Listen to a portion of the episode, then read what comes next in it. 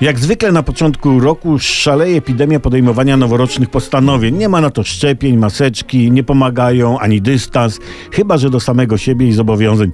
Moje postanowienie na 2022 to osiągnąć cele z 2021, które powinienem był osiągnąć w 2020, po tym jak ich nie zrealizowałem w 2019, jak to wcześniej zaplanowałem w 2018.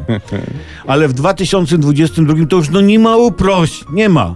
No, takie mam postanowienie, że jak będę zdmuchiwał popiół papierosowy z klawiatury, to przykryję ręką stojącą obok popielniczkę. To ważne. E, różne są te postanowienia. Wracam do postanowień. Siłka, kurs samby, mamby, bamby. Jednak postanowienia noworoczne to najkrócej żyjące zjawisko we wszechświecie, zaraz po drgnięciu elektronów w atomie, które jest tak krótkie, że żeby go obliczyć, zmierzyć, to trzeba mieć co najmniej ekierkę, odrobinę czasu i mnóstwo szaleństwa w sobie.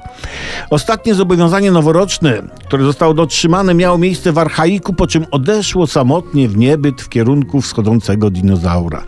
Mimo to ludzie podejmują postanowienia. No nie nie będę przeglądał komórki, przeglądała komórki męża, dam na studnie w Sudanie, zmienię opony na zimowe. Słuchajcie, najfajniejszym zobowiązaniem noworocznym jest rzucanie palenia. Nie należy go dotrzymywać. Broń Boże, bo to jest tak dobre postanowienie, że nie, no, nie wolno go marnować poprzez dotrzymanie. I zostawić go sobie, trzeba tego, to zobowiązanie na następny rok. Po co wymyślać nowe postanowienie, jak to jest bardzo dobre? Ono nie ma słabych luk, ani tym bardziej ujemnych minusów.